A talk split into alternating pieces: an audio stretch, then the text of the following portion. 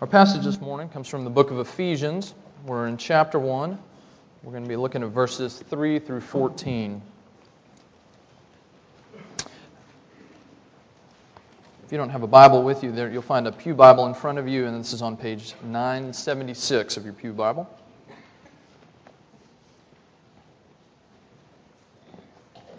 Before we read, uh, let's pray together. Let's pray. Father, we come before you now, before your word, and we ask that you would open it up to us. We ask that you would be so gracious as to speak to us. Father, there is very little we can know about you unless you reveal it to us. And you've done that for us in the pages of Scripture. We pray that you would quicken us by your Spirit. Lord, what we're doing here right now will be um, simply a waste of time if you don't show up and meet us. So we ask you to do that for us. In Jesus' name, amen. Ephesians 1, verses 3 through 14.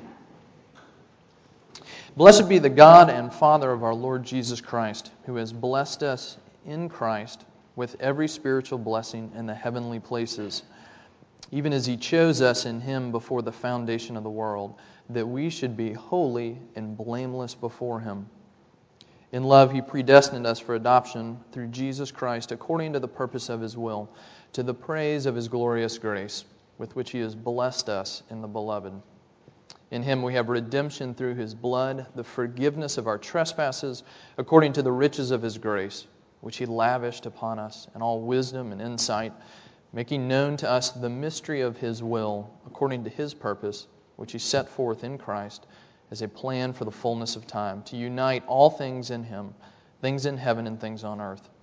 In him we have obtained an inheritance, having been predestined according to the purpose of him who works all things according to the counsel of his will so that we who were first to hope in Christ might be to the praise of his glory.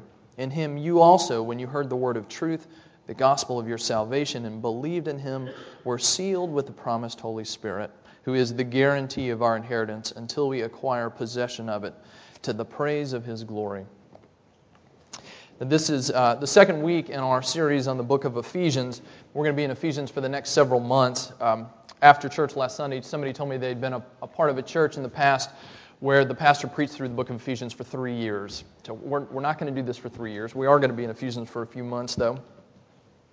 And uh, today we're, we're looking at these verses, verses 3 through 14. Now, you're, you're going to find that the title for the sermon in your, in your bulletin has, has very little to do with what I'm going to say today. Um, after I turned that into the powers that be, I realized later that we really need to spend two weeks in this, uh, in this passage. So we're going we're gonna be looking at two questions over the next couple weeks.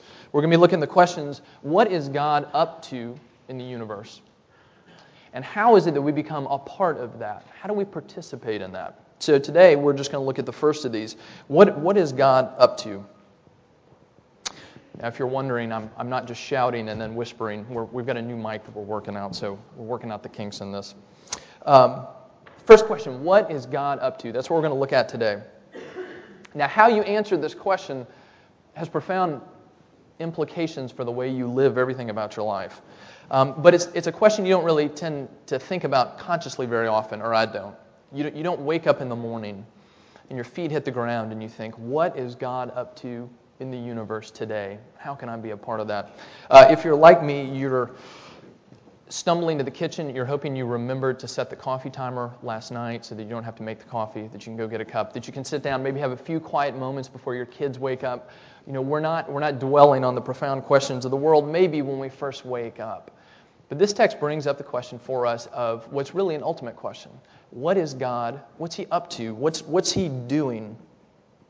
Now, maybe you're here this morning and you're really not even sure that there, that there is a God. So, to ask this question, you're not even sure it's a legitimate question. Is there a God out there? Is there anyone paying attention to us? Is there anyone who stands behind the work of the universe? Does it really make sense to ask this question? Maybe you look around uh, the world, and from your vantage point, you, there, there's a lot of good in the world, and there's a lot of things that are really messed up. And you look at those, and you're, you're just not sure which one really carries the day at the end. And you wonder um, is God really that involved? Is he really up to anything? Or is he sort of standing back from a distance just watching what we're up to? If he has any purposes, then maybe they're basically hidden and unknowable. Or maybe you'd say, um, what's God's purpose in the world? God's purpose in the world is to save sinners, to take people who are lost and bring them back to life. Jesus said a lot of things about this. He said he came to seek and to save the lost. And you're right. It's true. That's what God's up to. But it's only a part of the answer. There's more to it. And so we're going to look at this text this morning and find out what does Paul tell us in the book of Ephesians is the point, the thing that God's up to in the world that we live in.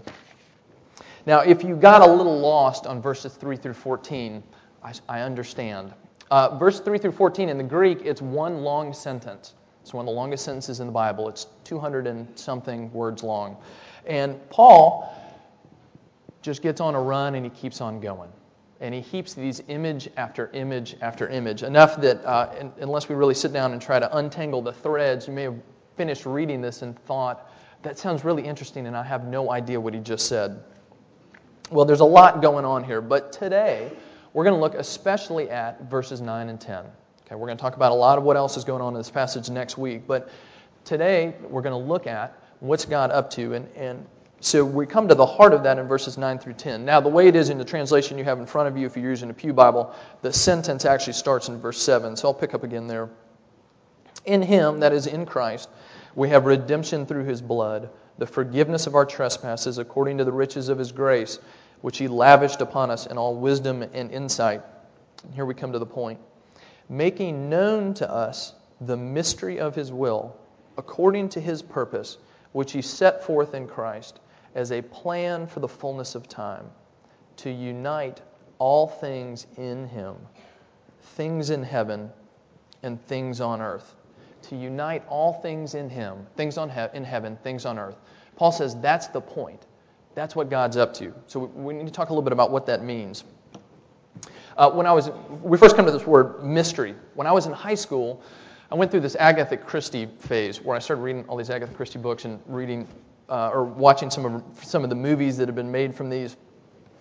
And mystery novels are sort of tricky because they give you the impression that if you're paying attention, you should be able to figure out who done it, right? You, all the whole book, you're thinking who did it, who did it, and you think you probably have enough information to put it together, but you can't. Sorry, but you can't, right? I mean, unless you're better at it than I am, there's always something that you don't know. There's always some twist to it that you never really could have figured out um, because we don't have enough information. And you need, that's why we have the detective in all the Agatha Christie movies who puts it together for us. And then we have this big scene at the end where he walks us through uh, all the ins and outs of the mystery and explains everything to us. Uh, when I was in high school, one of the movies I watched was Murder on the Orient Express. What happens? Somebody gets killed on the train in the middle of the night, and the whole time you're thinking, who did it? The end of the movie, you find out about 10 people did it. And they all came in and stabbed the guy. Now, if I spoiled that for you, the movie is 32 years old. You had your chance to watch the movie. I mean, not ruin the end of it for you.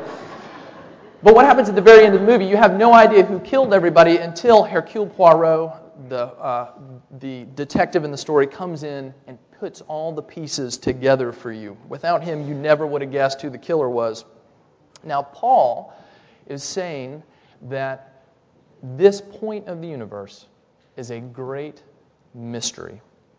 Okay, but for Paul, and the way it's used in the New Testament, the word mystery means something that was hidden and has now been revealed.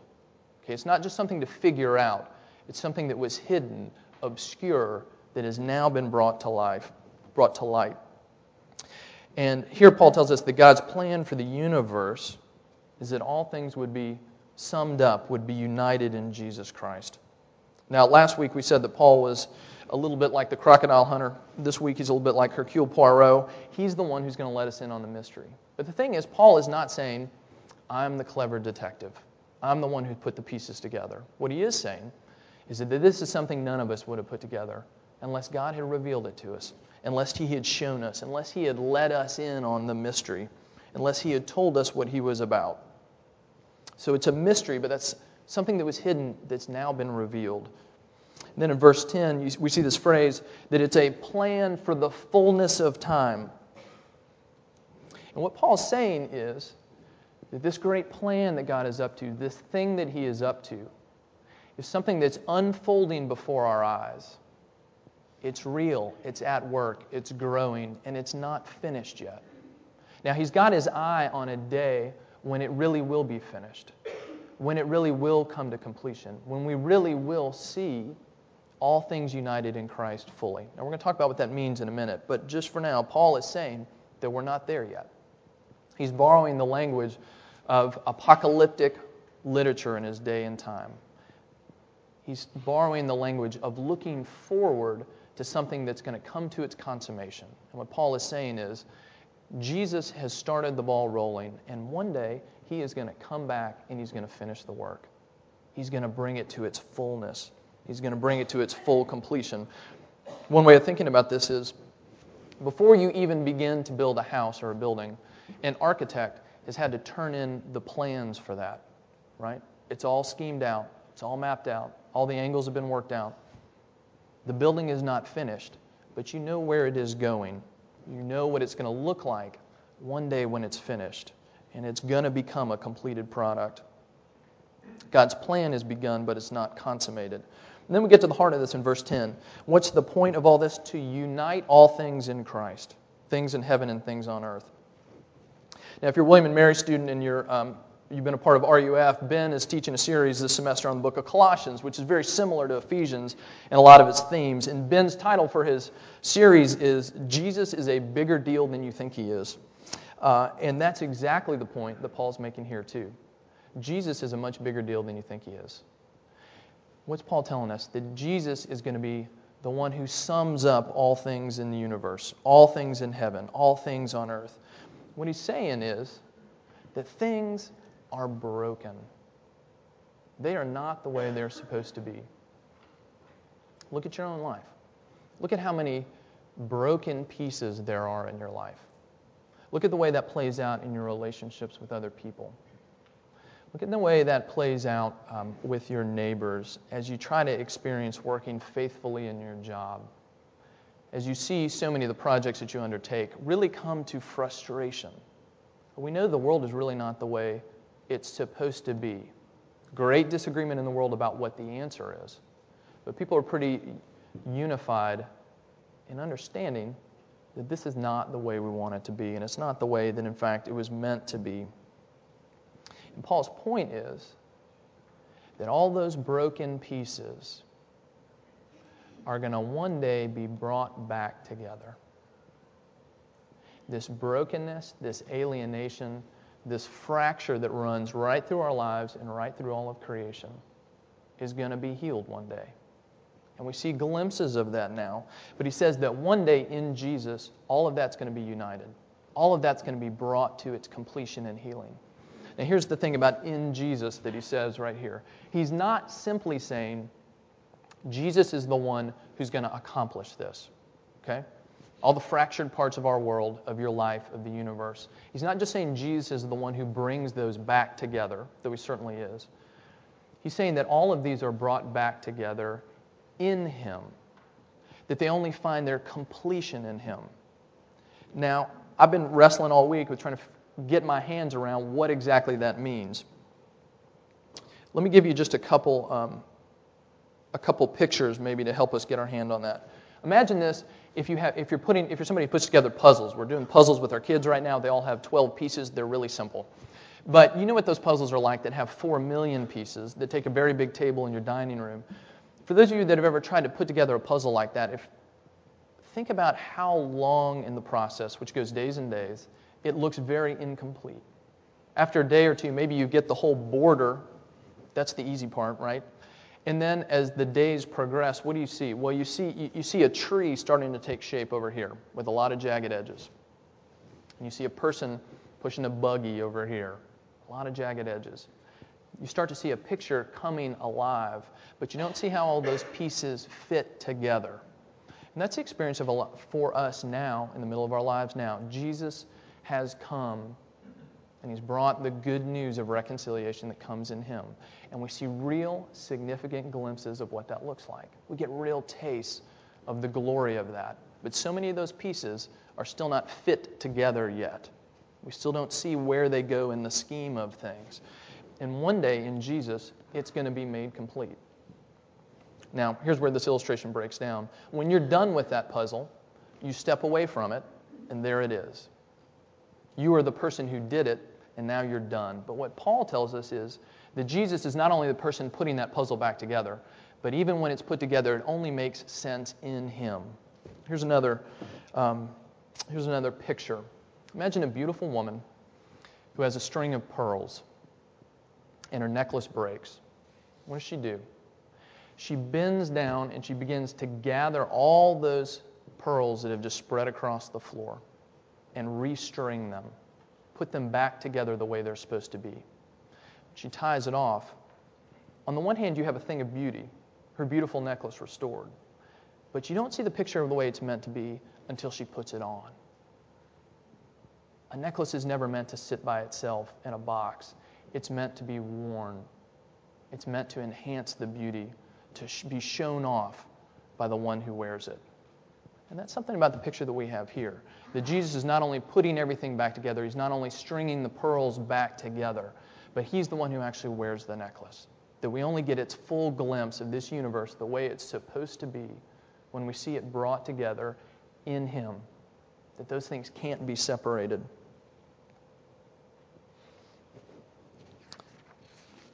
Now, there's some implications for us. Let me give you just a few. There's a lot of things we could pick up, even from the passage itself, but here are just a few thoughts. If this is really true, if the whole universe is going to be summed up in Jesus, then that means that all religion, all approaches to spirituality, they really are not all the same. The Bible tells us that the focus of all things is to be found united in Jesus.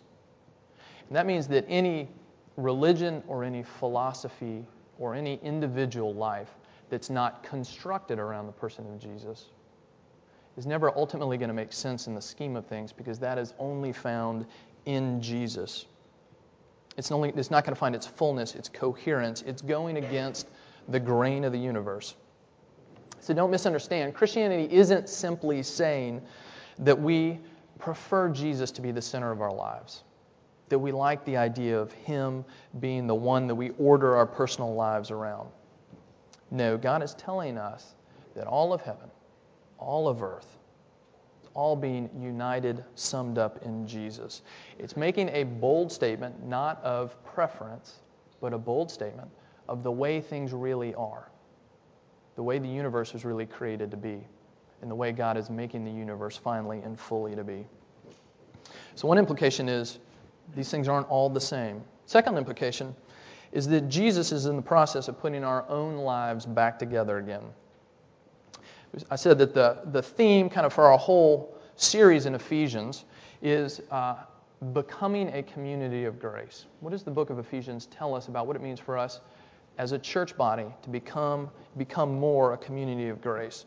Well, part of becoming a community of grace is that we walk alongside each other in this process of Jesus putting all our lives back together again. Now, think about the difference between, let me give you two images an art gallery and a flea market.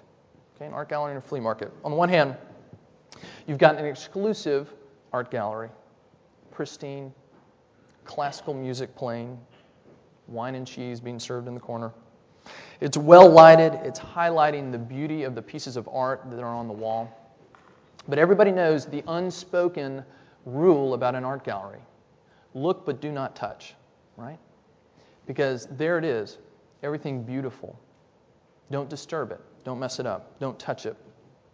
And for many of us, we really, really want to think that our lives are an art gallery full of beautiful pictures pristine and clean, music playing in the background.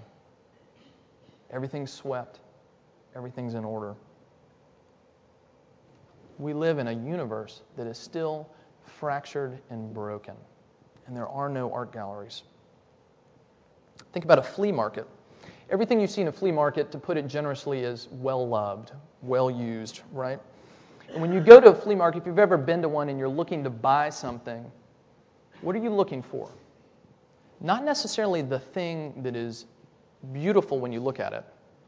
But the thing that you know can become beautiful again. Right? You go to the flea market and you see the old beat up dining room table, and you don't just see the cracks in the legs, you don't just see um, the uneven stain. What you see is, I could take this home. I can sand it down. It can be beautiful again. You see the old silver candlestick, it's, it's bent, it's tarnished, and you think, we can straighten this thing out. We can polish this. It can be something again. We're looking not for beauty revealed, but beauty that can be brought out, something that can be made beautiful. And that is what it's going to mean for us to become a community that is growing in grace. Are we going to realize that we're people very much in the middle of the flea market and not the art gallery? Are we going to know that that is true for ourselves? And are we going to expect that the people around us are flea market goods too? And are they going to feel welcome here being that with all the mess? Let me give you a, us just one idea about how we might know if we start to get a hold of this. For those of us that are involved with home fellowship groups, and I'd encourage all of us to be, you're going to hear more about those next week. They're starting up. But if you're in a home fellowship group with other people in our church, at some point over the course of this year, and hopefully at many points, somebody in that room ought to share something that moves you to deep compassion somebody ought to open up the door of their life enough for you to see what is really going on and really step into that with them. Let me say this if you go through this whole year in your home group and nobody ever says anything that makes you think on your first reaction, I can't believe they just shared that, then we're probably not cracking the door enough. What's it going to mean for us to be people very much in need of a real Savior. What's it going to be, mean for us to be people who know that we're not in the art gallery, but that we are well used objects in the flea market? Now, Jesus is putting our lives back together. Let's just mention one other implication of this text that Jesus is uniting all things. That becoming a community of grace is also going to mean that we realize that Jesus is putting the whole world back together again. And for us, it's going to mean having a circle of concern that reaches beyond the narrow scope of our own spiritual individual growth. It's got to be much bigger than that because Jesus' concern is much bigger than just that.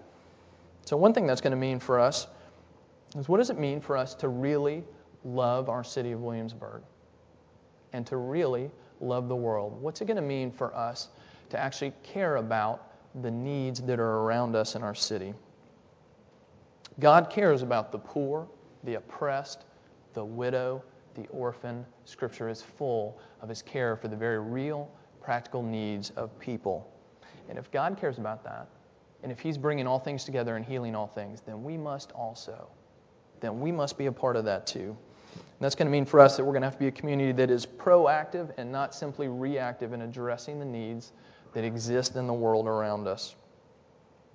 Now, some Christian traditions have one way of getting this wrong by making mercy the only thing, the only thing that we're up to, the only thing that's good. What is Christianity? It's about meeting the practical needs of other people. But the truth is that mercy without Jesus isn't mercy. Now, for most of us, though, like most evangelical Christians in America, we fall off the horse on the other end. We get it wrong by thinking that physical needs don't matter, that somehow there's such thing as spiritual needs that exist in isolation, and that we're called to meet those, but not all the other stuff. And I would just say to that that I think Scripture tells us that Jesus, without mercy and justice, isn't Jesus. He brings healing for the whole universe. Sinners running in the opposite direction, reconciling them to Himself. Lives that are broken, systems that are broken in our world. His concern is large enough to embrace all of those things. And that's why all of your life matters. It's why what we do as a church matters. It's why how we reach out to our community matters. It's why your job matters. It's why your studies in school matter. You see, we as individuals aren't the only items in the flea market, the whole world is. And we're called to care about those too. For those of you that are students, let me suggest this to you as you are in the middle of your studies. Be rightly idealistic and optimistic about your vocation, whatever it might be. Can you change the world? No. Can Jesus change the world? Yes, and He is. And we're called to be a part of that work. Jesus is about the work of uniting all things in Him. And if our vision about God's purposes have shrunk down to just this small circle of our own personal spiritual life, then we're missing the beauty of the whole landscape. We're missing the bigger picture. We've lost our horizons. And for some of us, that might be why some days life seems so small and narrow and stuffy. Your vision, your Jesus have become too small. Look up, look around you. Join in Christ's work of uniting all things in Him. Let's pray.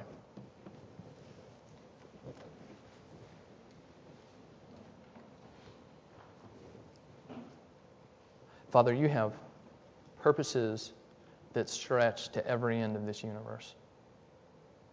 That you are going to bring real healing. That you're going to sum all things up in your Son, Jesus. May we be a part of that work. I pray that you would open my eyes, open our eyes, that we might see more fully what you are up to, that we might embrace your purposes that we might find our lives in your story rather than trying to simply cram you into ours. Lord, we pray all these things in the matchless name of our Lord and Savior, who is the one who will sum up all things. Amen. Let's stand together and sing our closing hymn, number five.